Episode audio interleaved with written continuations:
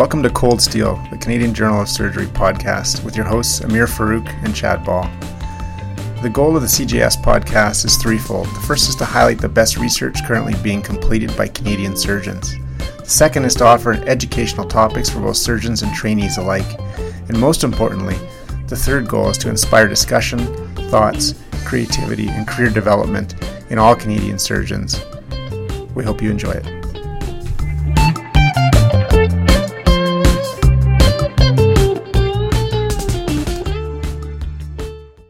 Dr. Chuck Vollmer is a hepatobiliary and pancreatic surgeon at the University of Pennsylvania.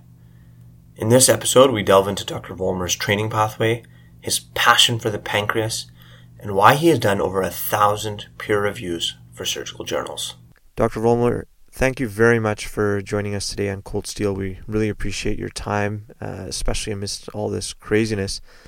And we thought we'd start by just asking you to tell us, uh, for especially for listeners who don't know you as well, where you grew up, what attracted you, you to medicine, and uh, about your training pathway.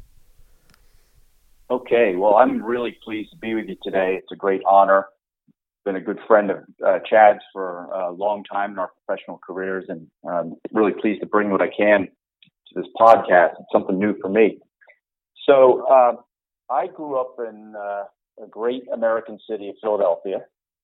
Um, it's really kind of ingrained in my, my heart and soul. Uh, it's where I, you know, came, came from. It's my roots.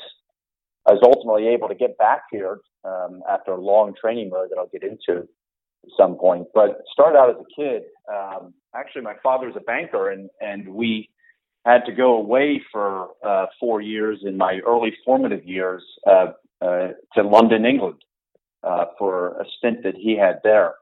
And that was pretty influential on me because it really made me um, very formal.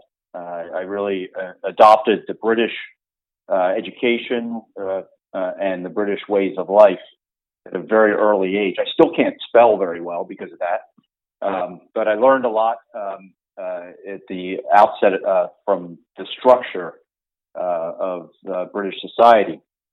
And I came back to Philadelphia and went to prep school um, uh, in uh, the area, and, and I kind of credit that to, to really being important in developing my critical thinking skills, and uh, particularly in how to make an argument. Um, we had a very cha- I had a very challenging high school experience that way that sort of always put you um, out there to make your uh, points and defend yourself. Um, ultimately went off to University of North Carolina uh, just after Michael Jordan had had left.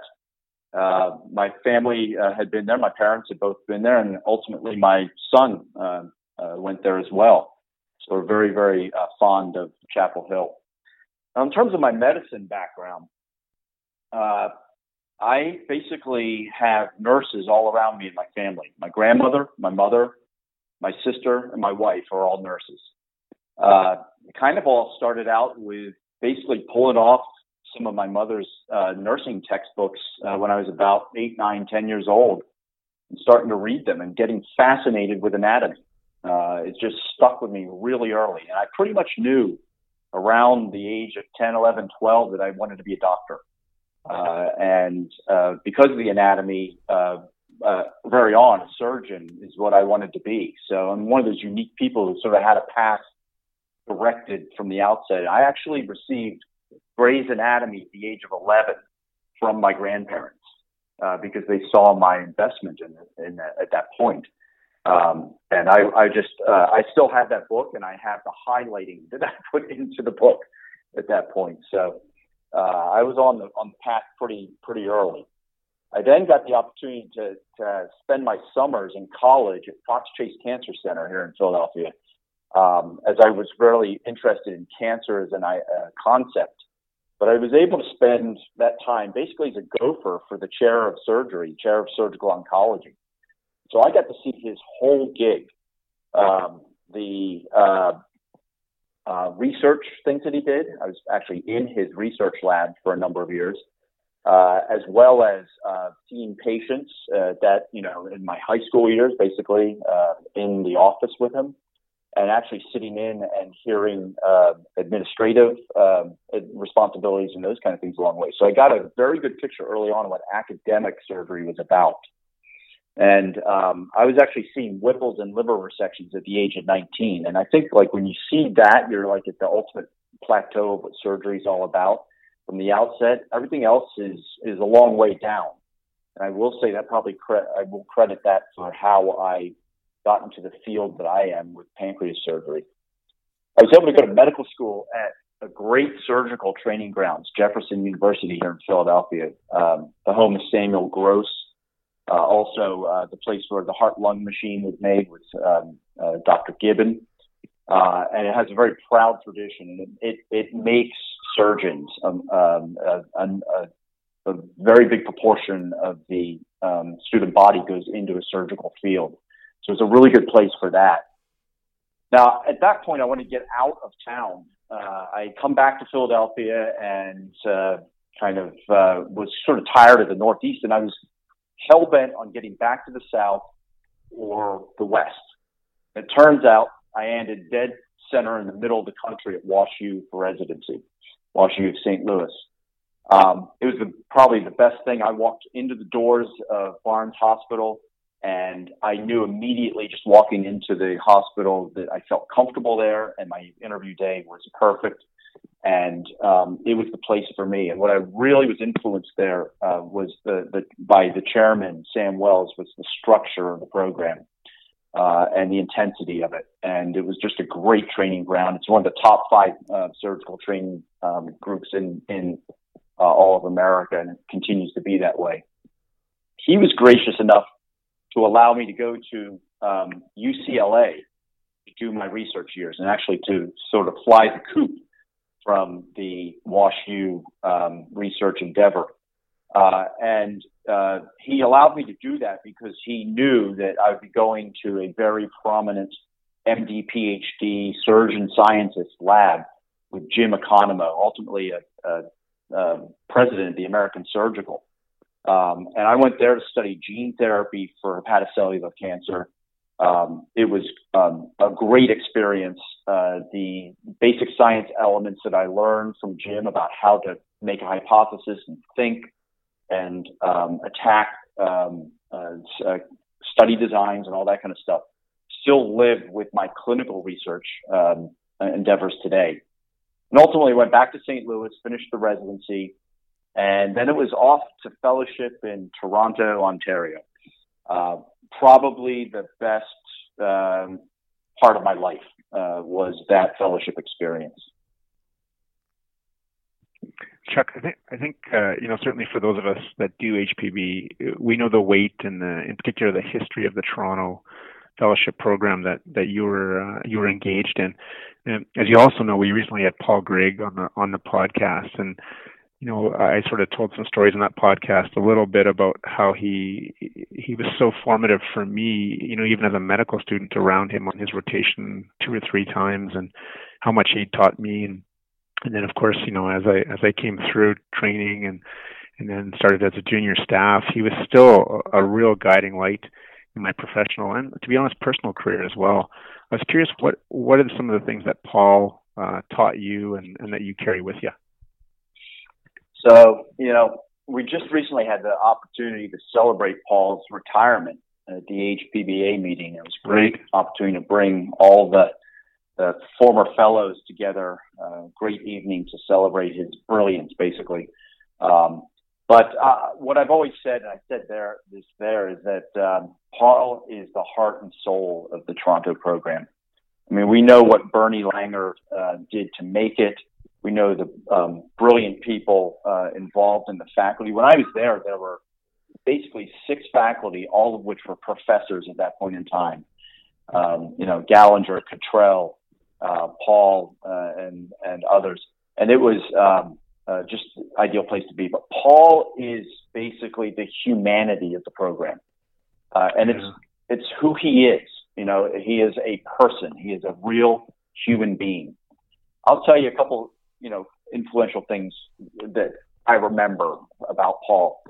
It all started on the first day when I showed up. It was Elijah Dixon and myself and Ian McGilvray. We were the three uh, fellows, and I came all spruced up, uh, really tight and uh, wound up as an American, uh, you know, wearing my coat and tie and the likes. Paul's there in jeans and a polo shirt. Uh, first day, it was a weekend.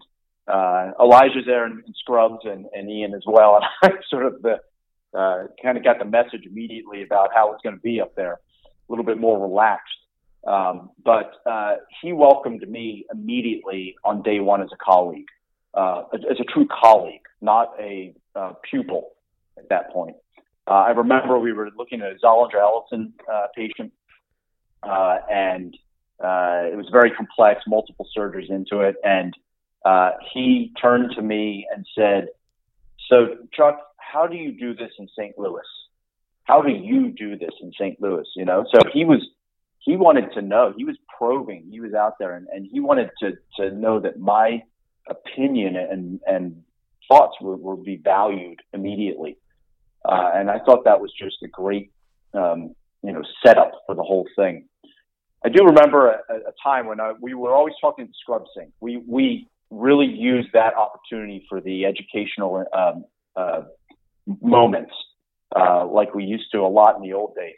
Uh, less so now, but I remember a time we were uh, about to go in on a case and we were talking about the, the resident, the chief resident that we would be working with. That's one thing about Paul is he, he brings everyone into the case and he's able to dole out graded responsibility. You know, the, the intern gets the gallbladder, the resident does, uh, you know, certain elements and the fellow does the, you know, things that are more suited for them. So he's able to choreograph that. But I remember being at the sink and and basically saying something very you know punky.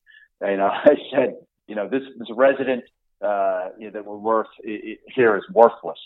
Um, and uh, he, you know, kind of stepped back and said, "Whoa, you know, take it easy, boy." Um, and he said, uh, "You know, th- these people need something from you. Okay, um, you can you, you can't write them off. And um, why don't you sort of uh, invest in uh, getting them better in that case? And he actually um, in cha- he challenged me to engage with uh, that you know people who I thought were sort of a lost cause or uh, had no value. He also uh, taught me how to have patience uh, in that process. And I will say that Paul invested time in me. Um, I remember hours side by side in his office over his, you know, sharing his computer screen, trying to write things. He saw that I was a energetic, enthusiastic person with, with some horsepower. I had ideas. I wanted to, to put them out there into the academic realm. He was not that way by nature. He was not an academic, not well published, but he knew how to think and he knew how to, to, to reason through things and he sat there with me academically and he put in the hours with me. and that was a great role model for what I would ultimately, you know, do as a, a investigator and a mentor to people. And I think the last thing I, would say about Paul is that he showed me that teaching has a methodology. Um, he was so far out in front of the curve of this. I mean, this is years before we even formed the fellowship process at the HPBA that he championed. But there was a methodology to how to uh, uh, teach people, and I, I learned his tricks and tricks of the trade and his skills. And it's also something I took to my next, my first job at Harvard, where I um, actually got very enthused about medical education and and the likes, and did a fellowship in medical education there.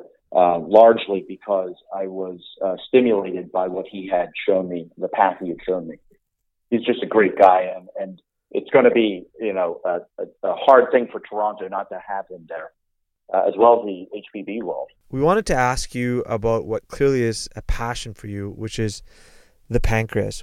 Why? Why you sort of alluded to it a little bit in that you, you saw pancreas and Whipple operations at a very early age, but what's so appealing to you about the pancreas, and and why has that become such a a huge uh, passion for you? Yeah, so uh, I'll get back to what I why I sort of told you my story as a youngster is uh, I was just attracted to anatomy first and foremost, just totally fascinated by the human body and its function and form and all that kind of stuff. And um, I've, I, as time went on, I sort of always um, have felt that a, abdominal anatomy is the best. I mean, it's just from a uh, function, from a um, uh, functional standpoint, uh, working in the abdomen is very challenging, complex, and, and it takes a lot to understand it.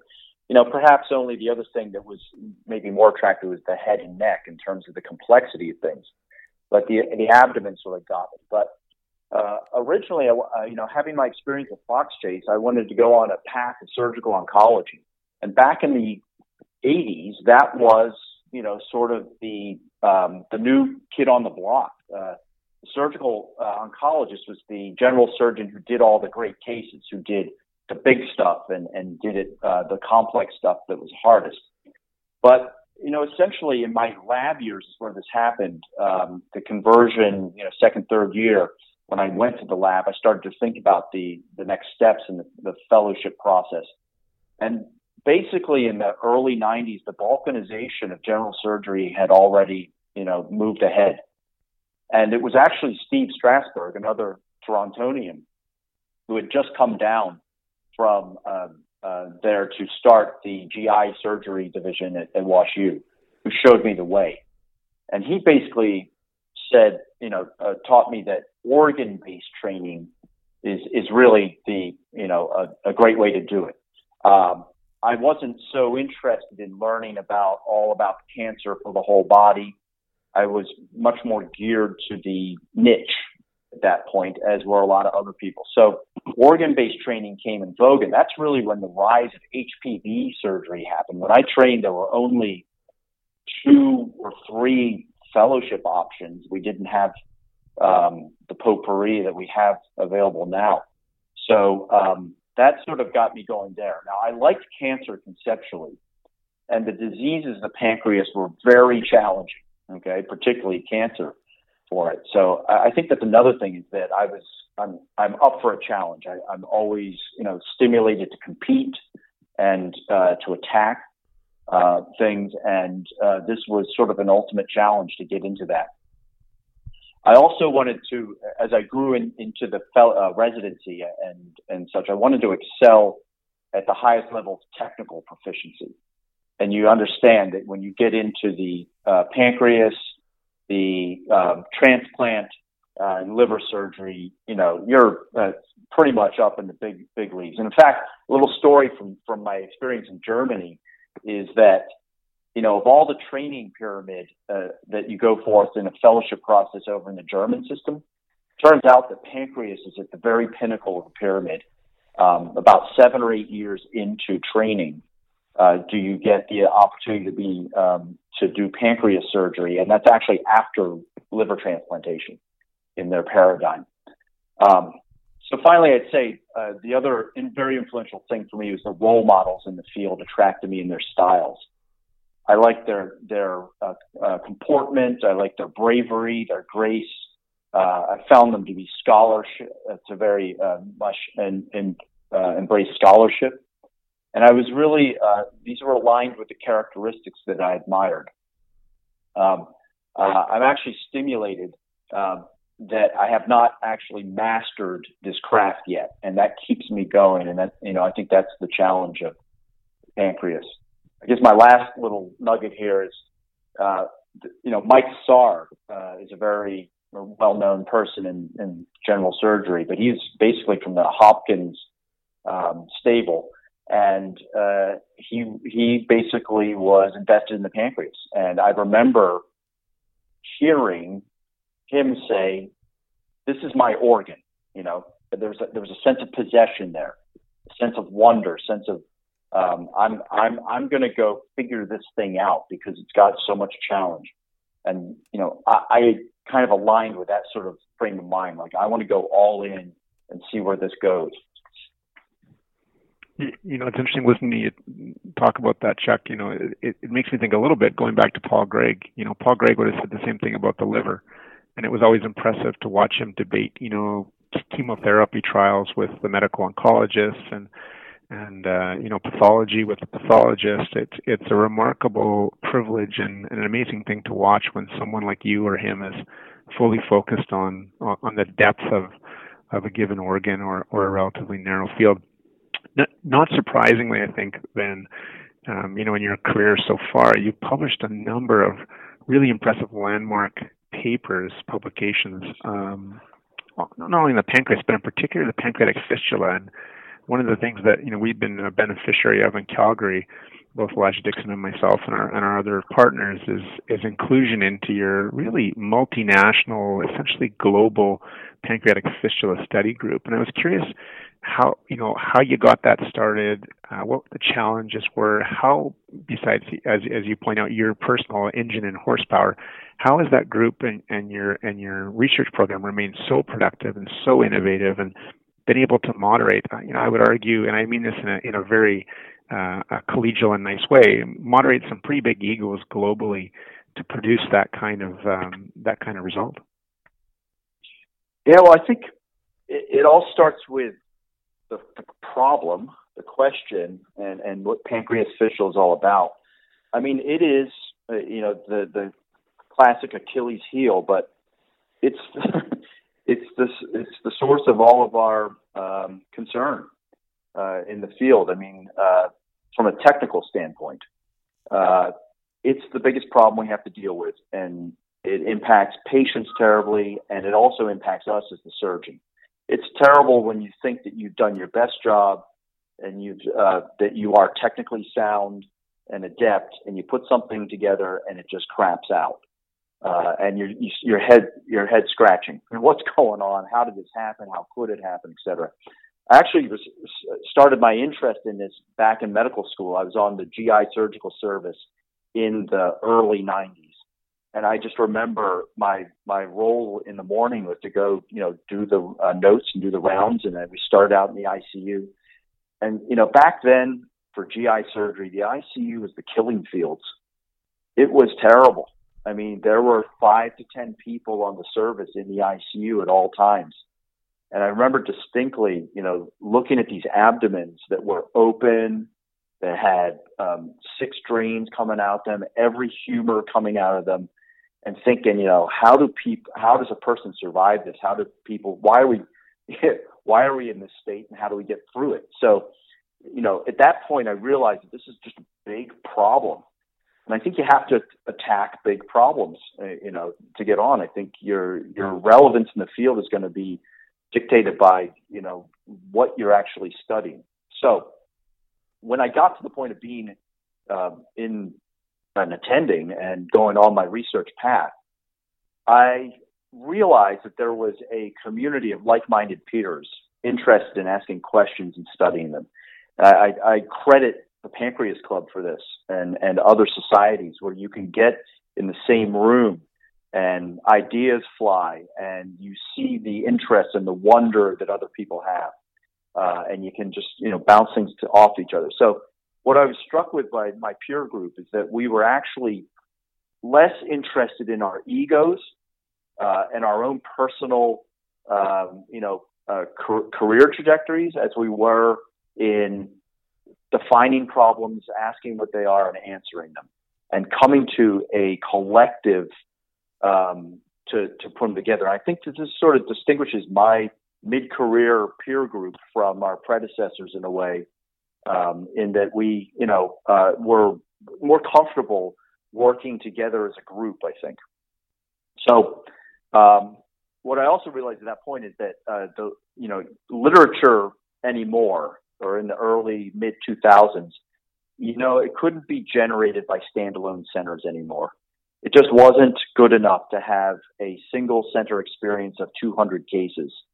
Uh, the statistics didn't allow for it. The the um, uh, uh, things that you would uh, uh, your your conclusions that you would make um, uh, weren't strong enough, and the variability wasn't there. So you needed the N, and you needed variety. That's I mean that's really the strength of our literature now mm-hmm. is to be getting in there. So. Uh, I basically, you know, in terms of the group, I, I basically developed a business plan in essence. I remember, like any of the big projects I've I've conducted with with groups, I I, I put out a uh, you know a, a document. Here is the plan. Here are the thoughts. here's the approach, here's the methodology we would use. We we would I invited people to come in and join in. And you know, I think at the outset, uh, it was easy to get my friends together to do it. But then we got more important people and bigger centers and you know bigger names and the likes. You know, people who were advanced and older than I was and had their careers already made. And they joined in because they saw, saw that we had some momentum going. And I will say, I've always felt the pressure that this group is, is, you know, we, we have to do it well. We have to do it right and fairly. And we want to come out with the best product that's there. And fortunately, this particular experience has been very successful. We've had a number of papers at the highest level of surgical impact journals. And uh, I think people see that that quality and it fuels the fire.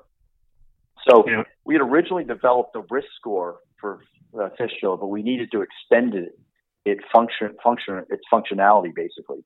And to do that, we needed variance in practice. So, um, uh, you know, it's been productive because actually for this problem of fistula, we have so many questions to ask.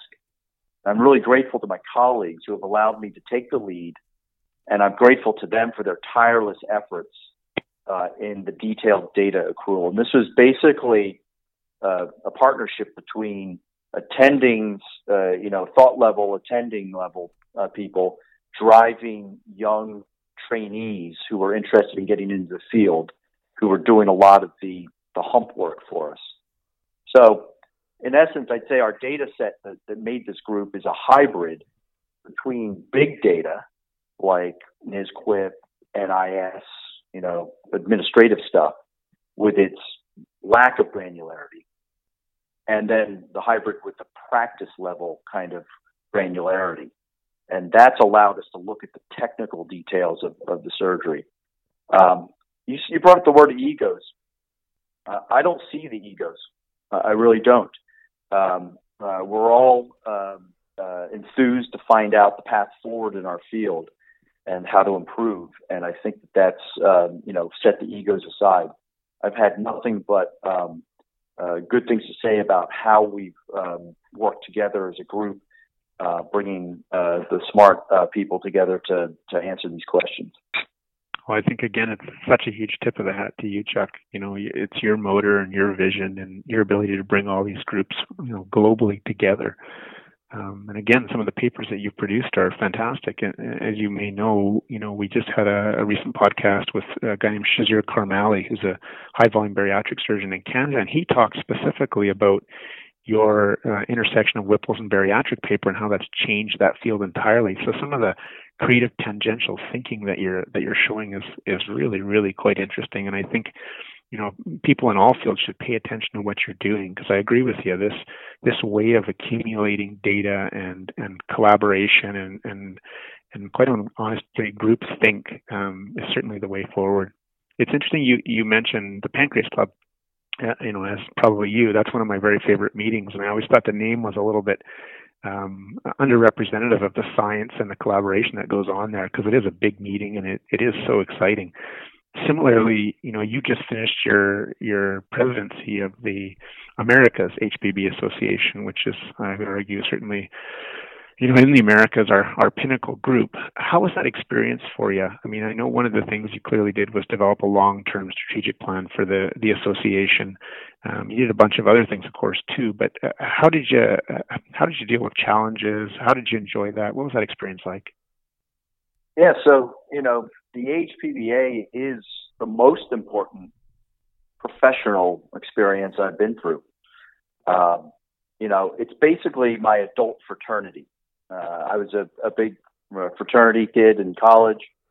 You know, the, the, the principles of fraternity are scholarship, fellowship, connection, um, uh, uh philanthropy, uh, the likes. Uh, these are sort of the bedrocks of what fraternities are, are about, despite the you know public image of them. And I would say that you know this was basically my uh, I found a new home in that in my adult life through uh, the HPBA. Now I talked about the balkanization of general surgery, the move to specialization. You know, right now we are in the age of specialty societies. Um, regional societies are withering away in terms of relevance. Uh, national um, uh, uh, societies have their purposes, but realistically, the enthusiasm of surgeons is in the um, domain that they live day by day. So that's why the HPBA uh, became um, so important uh, to me. And I, I remember back to Paul again. Um, you know, I, I introduced him to the HPBA. I was a fellow, uh, and I had a number of presentations, and I asked him to come, you know, support me at the meeting in 2003, I think it was. And he really hadn't been there yet. And he came down, and he came over to me midway through, and he said, "I'm so glad you brought me here, Chuck." He said, "These are my people." you know, he was just he found wow. you know the the fraternity there. And that lit the fuse for you know for him and what he did for the organization uh, which was pretty amazing thereafter. We're indebted to what he did for the education fellowship elements. But that's what it was all about. It's like you we the thing about the hpba is the um, camaraderie i think is the strongest part of it. And it's just a great um, energetic time of year to get together with your friends um, uh, uh, once again. So now the presidency was basically the culmination of about 20 years of involvement uh, from when I was a resident, actually, uh, when I gave my first presentation as a chief resident there. Uh, and then uh, ultimately about 10 years of investment as a leader in there. And I, I was party to membership committee, kind of pulled on my former past as a rush uh, chair at my fraternity uh, to you know become uh, a, a, person uh, enthused in getting people involved in the organization, and then the program committee, and then ultimately the the leadership uh, points thereafter. And I have to tell you, for the young people out there, you know, who kind of look at, at the leaders of the field and how'd you get there, and I'm just going to tell you the the answer is what Mark Callery told me once um, about how he he got to his high level, level leadership places. It's all about sweat equity. You got to put effort into it. You got to bring ideas. You got to bring energy, and you got to be creative. Uh, and when you do that, you'll be seen. Um, and I'll, I'll, also credit this too about the organization's Pancreas Club HPBA. Um, you got to go and um, you know tell people who you are, or let them see who you are. Uh, you can't be um, a wilting lily on the sideline. Get up to the microphone. Uh, be part of the discussion. Uh, you know, put yourself out in into the spotlight a little bit. Let people know what you know and what you think, and and and good things will happen from that. And I, I, I was very aggressive early in the career at these places to, um, you know, not sit in the background, but get up and pose some questions and and um, uh, give some perspectives. And I think that helped me out a lot for that.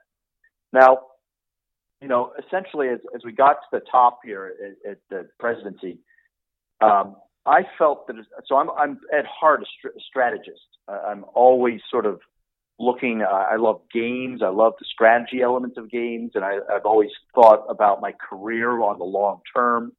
Uh, I've always enjoyed strategy. So it's kind of natural that when I got to the presidency, that was what we were going to do, and and we hadn't really invested in in thinking for the future for about a decade or more. Um, it seemed to me that we were straying into a number of boutique kind of niched endeavors, often driven by the upper leadership's personal interests, each of which I will fully say advanced the society greatly. But it was getting to the point where we were sort of relying on what was the president's gig? What were they into? And that's what was going to happen for this. And I actually wanted to take a step back from that and secure the structure and the function of the organization and and maybe sort of refocus on what the membership would, was wanting and, and their needs and and I thought there was a good time to do that and and bring my my strategy you know um, elements into it. um, I felt that we needed to chart some new horizons for the future, and our it, this was the 25th year of our anniversary. It gave us a lot of um, uh, it was the ideal opportunity to to sort of take off from the past and uh, project forward to the future. And, and with that, um, ultimately, my the nature of my presidential address was the um, the title "Get Better," and uh, what it was is to to look back at you know how we got to that point uh, of celebrating our 25th anniversary, but um, what were the things that we needed to go forward with? And, and I, I think you know a lot of this had to do with shoring up functionality of uh, the organization as well as the financial security that would allow us to give products and give value to the members. That's what they want from this organization, um, and we needed to to get get the, uh, the tools for that. Yeah, I have to say, Chuck, you know, at least in my my professional practice, sort of straddling the HPB world and straddling the trauma world, both in Canada, in the U.S., and then globally, the HPBA is a, is a unique, almost unique organization um, for so many of the reasons that that you that you've stated so eloquently. It's it's a really neat place to be in. And to be fair, we have to give you credit in terms of the Canadian HPB Association because our sort of strategic planning that we went through as a process uh, last September um, was essentially an emulation of, of what you did on a smaller scale. So thank you for that. If we shift gears here, oh, oh, yeah, it was good. It was actually a really very productive uh, process. You know, the association's just over 10 years old now, and it was time for us to do that as well.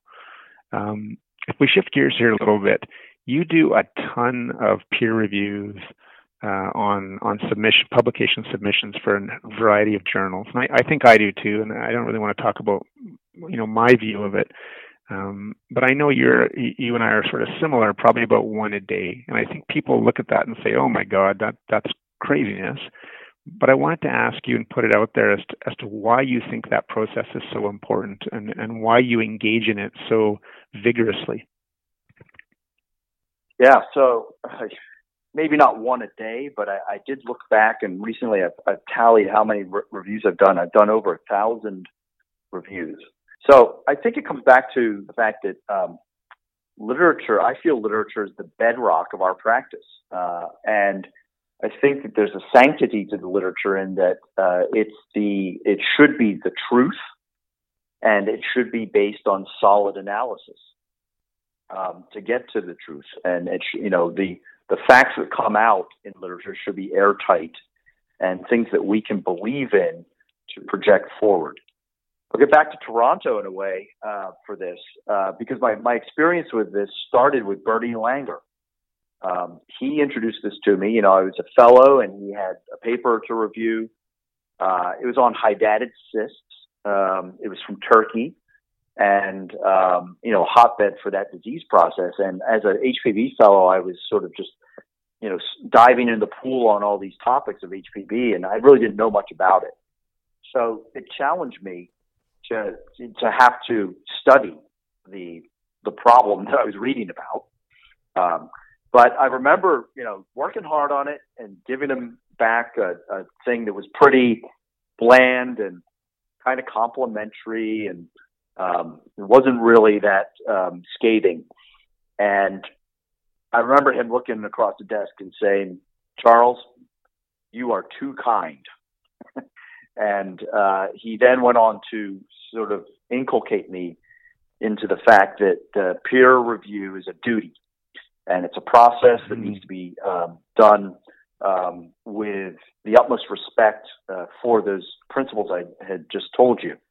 Um, he basically told me, you know, it's it's our duty to make sure that what's in the literature is actually credible and real, and that garbage uh, gets thrown out and and that that kind of the stuff that isn't um, worthy uh, for whatever reason doesn't see the light of day because once it's out there in the literature, it's quotable.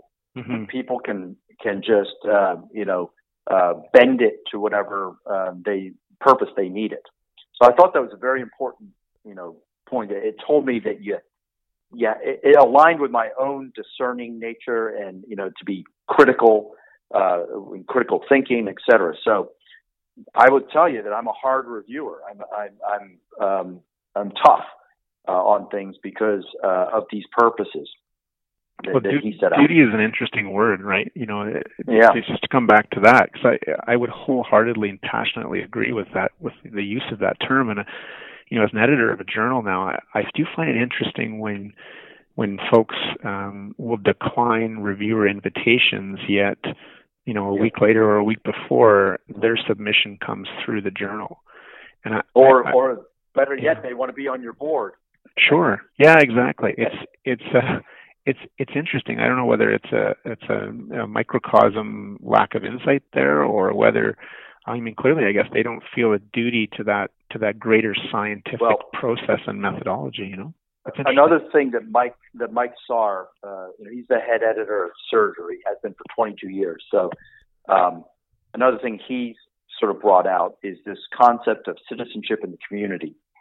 Um, and yeah, as an exactly. Eagle Scout, previously for me, I, I get that entirely. You know, you get that merit badge. It's part of part of the way to get to become an Eagle. You have to do citizenship in the community. Well, the same thing holds in in our field mm-hmm. is that this is part of um, you know your your if you're an academic, it's really a component of the job.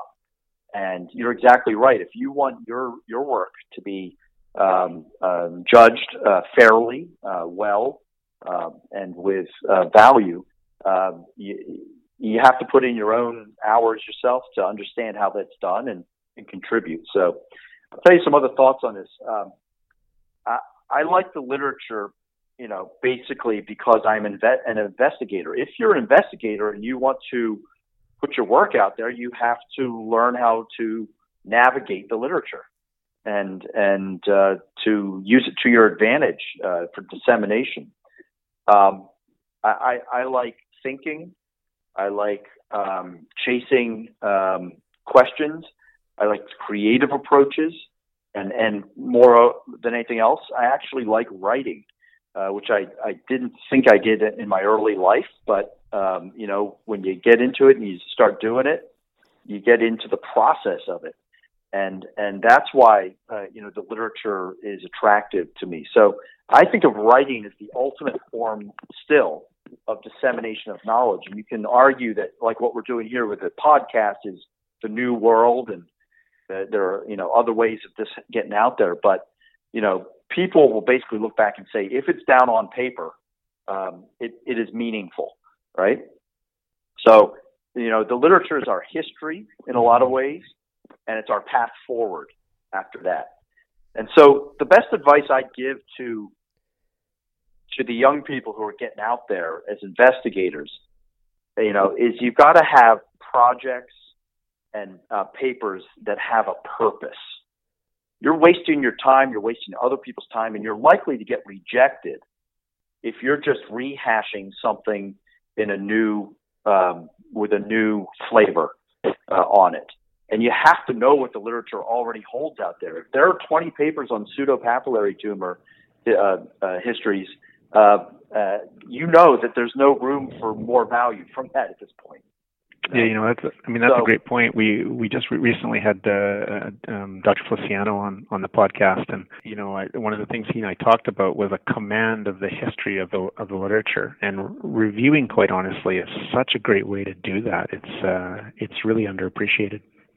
Well, actually, I'd, I'd take off on that in a different way. I'd say the reviewing actually puts you in the vanguard of what is out mm-hmm. there.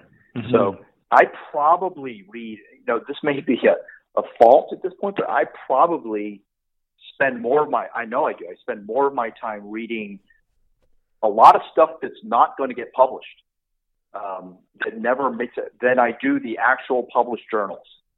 Um, that's just the nature of where I am with this process at this point. But what it does do is it opens your eyes to what are people thinking? How are they attacking things? And you know what's uh, what's the nature of the investigative field at this point. So it's sort of like an intelligence, a form of intelligence in a way, to know where is the leading edge right now, and you can take that back to um, help your own research uh, processes. You get ideas, not that you're copying them. I'm not suggesting that. You're not pilfering ideas, you know, um, uh, projects and such. You, but you get methodologic ideas. You get to see what the field is going um, and how you can write your papers to get to that published point. Dr. Vollmer, you know, one of the, the recurring themes on, on the podcast that you've brought up uh, in, in this conversation and other guests have brought up is this idea of having a passion and and really going after it, uh, like clearly what you have with the pancreas. Uh, but you know, there's sort of this other strategy of uh, approaching projects and research, which is to sort of have multiple pots in the fire or lots of side hustles. Yeah. What what advice mm-hmm. do you have to young trainees, and and, and do, do you have a, an, a preference on either approach, or do you think it's an individualized sort of thing? Yeah. Well, uh, you, I think you're a, a creature of your environment for sure, and for some people, you're going to be in very fortunate situations to have great mentors and um, um, icons that can show you the way, and other people aren't, unfortunately. But uh, you can overcome that with your own passion um, and and drive. Uh, I think you, you brought something about pots in the fire there. And I do think it's very important for the young uh, people coming out. You should maintain your pluripotentiality as far as you can go with that.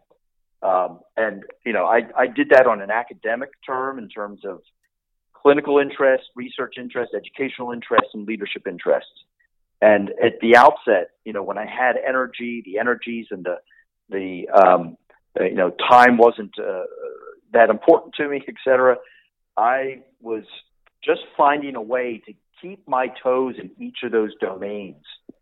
Same thing can be said in terms of your research process. It's going to be very limited. I think any good researcher, whether it be basic science or not, the people who've really, really done well um, and had huge successful careers have been flexible uh, and have had um, different um, lines of attack that they pursue. This, you know, this goes to the basic scientist icons too. They don't just get into one thing, one idea, and one way to attack it because ultimately those things find they have a shelf life and they burn out. So you got to sort of be nimble. So I would say, from a research standpoint, you need to keep that pluripotentiality. Maybe you should be doing a little bit of outcomes research. You should have a little bit in a clinical trial realm. Um, you know, you could do practice-based stuff. You can do big database kind of stuff. You can do methodology stuff. So find your find you know there's value in all those things. Find the ones that uh, ultimately you'll narrow in on with an expertise. So I'd say you know, basically your research needs to have a big picture plan. Um, it can't just be, oh, I like this, you know, uh, idea and let's just go for it um, capriciously or, or haphazardly. You basically have to have a bigger long-term process to it, um, and the questions need to sort of build up to the higher relevance ultimately.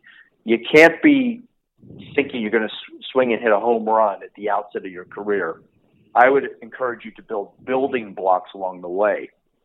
Now, surgeons, uh, we as surgeons are primarily, clini- primarily clinicians.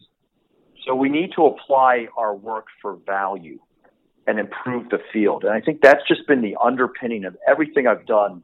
It's been to come to something at the end of that paper or the end of the project or the presentation you give. You got got to come to something that offers a path forward. And the one thing I always say to my scholars is, you know, have the next paper in mind when you're writing your current paper. And if you're really good, you're going to foreshadow what that next paper, what what the moves will be in that next paper, in uh, you know sort of your the discussion and conclusion uh, area. And uh, sort of it's like a chess game. You're always looking ahead. Be ahead of uh, the rest of the field. Um, and if you are, you will get published um, because you're going to be pushing the boundary. Uh, in terms of productivity, um, I think if you're starting out, the best thing you can do is go find yourself an engine for your chassis. Um, you got to get young people involved, and I was really um, blessed uh, to to meet Wande Pratt. He started the whole um, gig for me back at Harvard Medical School. He was a, a student. He was on my service. He said, "I like the things you're doing. I like this idea of a care path that you developed. I'd like to study that a little bit more." Boom, boom, boom. Can I take a year off uh, and um, study under you? And I'm like, perfect. You know, I was one or two years out of my pra- uh, starting, and I was like, I need a horse to ride. And uh, one day with that, and then fortunately, in the years uh, since, I've had about a decade's worth of, of young scholars here at Penn called Harrison Scholars. And and what they have, is they have the energy and they have the skill sets. Um, my statistical knowledge was good in in 2000, um, and now we're 20 years later. Um, I rely on the youngsters to keep me in the um, vanguard of what's going on with skills necessary. And then, um, you know, we fuel each other. I feel like I'm the conductor and they're the engine. And I think that's really important. And the last thing I'll say about this, this question, this thing about, you know, developing your research and, and, and that's something Elliot Chaikof taught me. He was the, the chairman at, at Beth Israel Deaconess as I was leaving that institution. He took over. But he's very much out there um, with this idea of owning a question. And you got to find out what that question is. For me, it's clearly pancreas fistula. Um, you know, I, I want to know everything about it and I want to possess it. I want to own it and, and master it and, and get to the bottom of it. And, and Elliot makes the point that, you know, everyone's got this in them. Everyone's got that question. Um, you just got to sort of uh, uh, find the way to answer it. And, and, there's so many options and, and so many ways to, to, go about things, particularly in the, in the current academic um, environments, that there should be a way to get there.